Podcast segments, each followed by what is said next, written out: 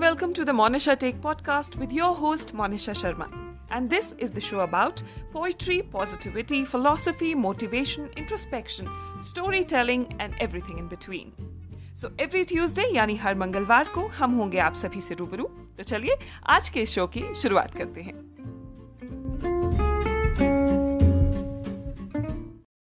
This podcast was created on Hubhopper Studio.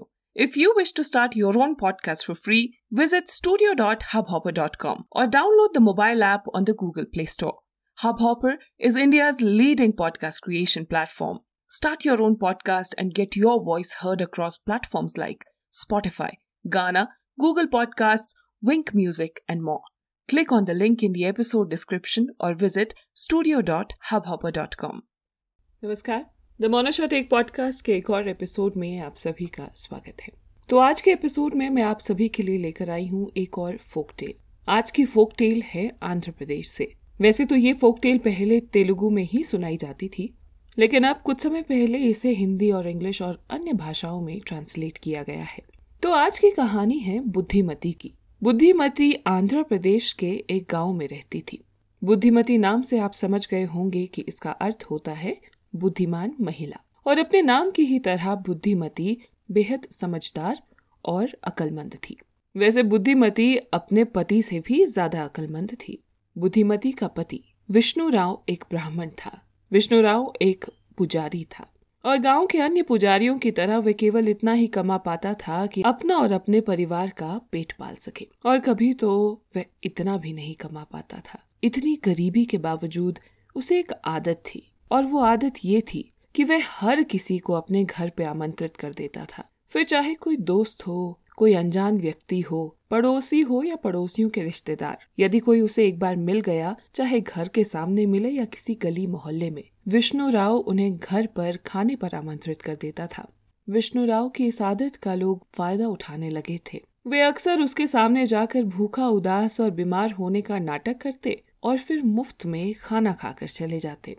Vishnu के घर पर अब अनाज बहुत कम बचा था, लेकिन घर आ रहे मेहमानों की कतार लंबी होती जा रही थी। विष्णु की पत्नी बुद्धिमती अक्सर भूखी सो जाया करती थी, और कभी कभी तो उनके बच्चों को भी भूखा सोना पड़ता था ताकि मेहमानों का पेट भर सके।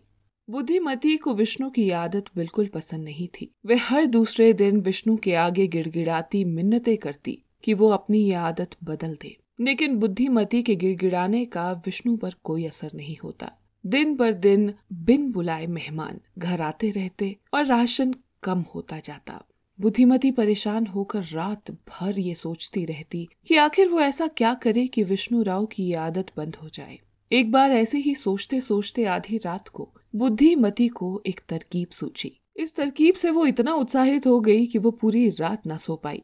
अब वो उस बिन बुलाए मेहमान के इंतज़ार में थी। ये इंतज़ार बहुत लंबा नहीं था क्योंकि विष्णु राव की आदत के अनुसार अगले ही दिन दोपहर में एक बिन बुलाया मेहमान घर पे आ धमका।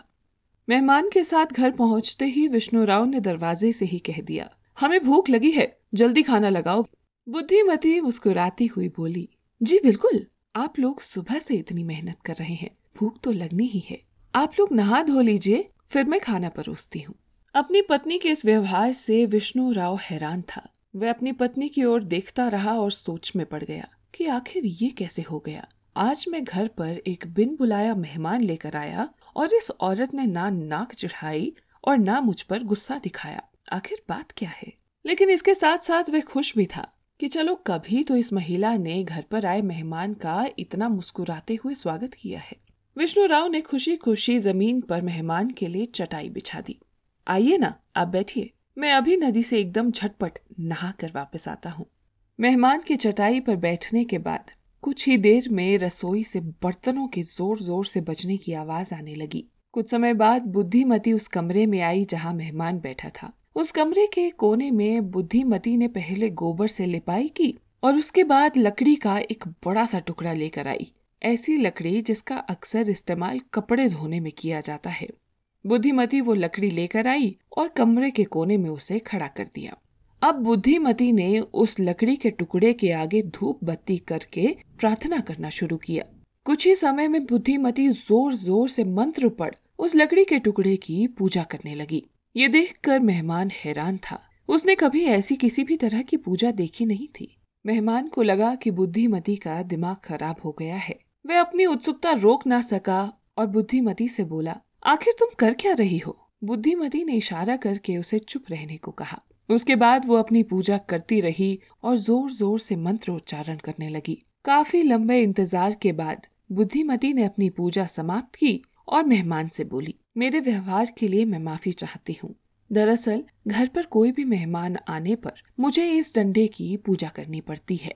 ऐसा क्यों? मेहमान ने पूछा। देखिए, बात ऐसी है कि मेरे पति को घर आए मेहमानों को पीटने की आदत है। इसलिए हर बार मेहमान आने से पहले मैं इस लकड़ी की पूजा कर इसे शुद्ध कर देती हूँ। ये बात सुनते ही मेहमान हड़बड़ा गया। मेहमान एकदम से खड़ा हुआ और बुद्धिमती से बोला तो क्या तुम्हारे पति मेहमानों को पीटते हैं? बुद्धिमती हाथ जोड़ कर बोली, मुझे माफ़ कर दीजिए, मेरे पति थोड़े से पागल हैं। देखिए, वो पूरे पागल नहीं हैं, बस थोड़े से पागल हैं। उनका मकसद कभी भी मेहमानों को पीटना नहीं होता। लेकिन जब भी कोई मेहमान घर पर आते हैं तो उनसे उन्हें पीटे बगैर रहा नहीं जाता। आप कृपया उनकी इस हरकत का बुरा मत मानिएगा। घर आए सभी मेहमानों का उनके दिल में बहुत सम्मान होता है। लेकिन बुद्धिमती की ये पूरी बात सुनने से पहले ही मेहमान दरवाज़ा खोल कर भागने लगा। मेहमान को भागने की इतनी जल्दी थी कि वो चप्पल पहनने में भी वक्त जाया नहीं करना चाहता था। उसने दौड़ते दौड़ते दरवाजे के सामने से दोनों चप्पलें हाथ में उठाई और तेज़ी से भागने लगा। ठीक उसी समय विष्णु राव नदी से नहाकर वापस आ रहा था। जैसे उसने मेहमान को भागते हुए देखा तो वो हैरान होकर अपनी पत्नी से बोला, अरे, क्या हो गया? ये खाना खाए बगैर भाग क्यों रहे हैं? ये सुन बुद्धिमती बोली, मुझे लगता है कि ये हमसे नाराज़ हो गए हैं। दरअसल इन्होंने मुझसे वो डंडा मांगा था, लेकिन मैंने इन्हें देने से मना कर दिया। अब आखिर मैं कपड़े धोने वाला घर का गंदा डंडा किसी मेहमान को कैसे दे सकती थी? तो मैंने उन्हें वो डंडा देने से साफ़ मना कर दिया। वो मेरी इस बात से इतना रुष्ट हो गए कि एकदम से देखिए चप्पल हाथ में उठाकर घर से चले ही गए।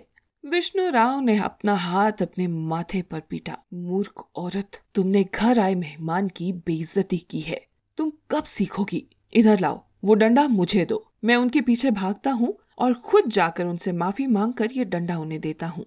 बुद्धिमती ने झटपट से डंडा विष्णु राव को पकड़ा दिया और विष्णु राव हाथ में वो डंडा लिए, मेहमान के पीछे भागने लगा। अरे, रुकिए, ऐसे मत जाइए। विष्णु राव की आवाज़ सुनकर मेहमान ने दौड़ते दौड़ते पीछे मुड़कर देखा तो विष्णु राव उनके पीछे तेज़ी से हाथ में डंडा लिए भाग रहा था। ये देख मेहमान और भी ज़्यादा डर गया और उसने अपनी गति और बढ़ा ली और कुछ ही समय में विष्णु की आँखों से ओझल हो गया।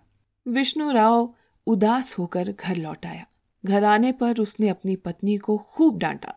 कुछ समय बाद खाना खाया और कुछ और समय के बाद सभी इस घटना के बारे में भूल गए। मगर वो मेहमान इस घटना के बारे में नहीं भूला था। उसने गाँव में जाकर सबके कानों में ये बता दिया कि विष्णु राव अपने घर पर मेहमानों को बुलाता है और फिर उनकी खूब पिटाई करता है।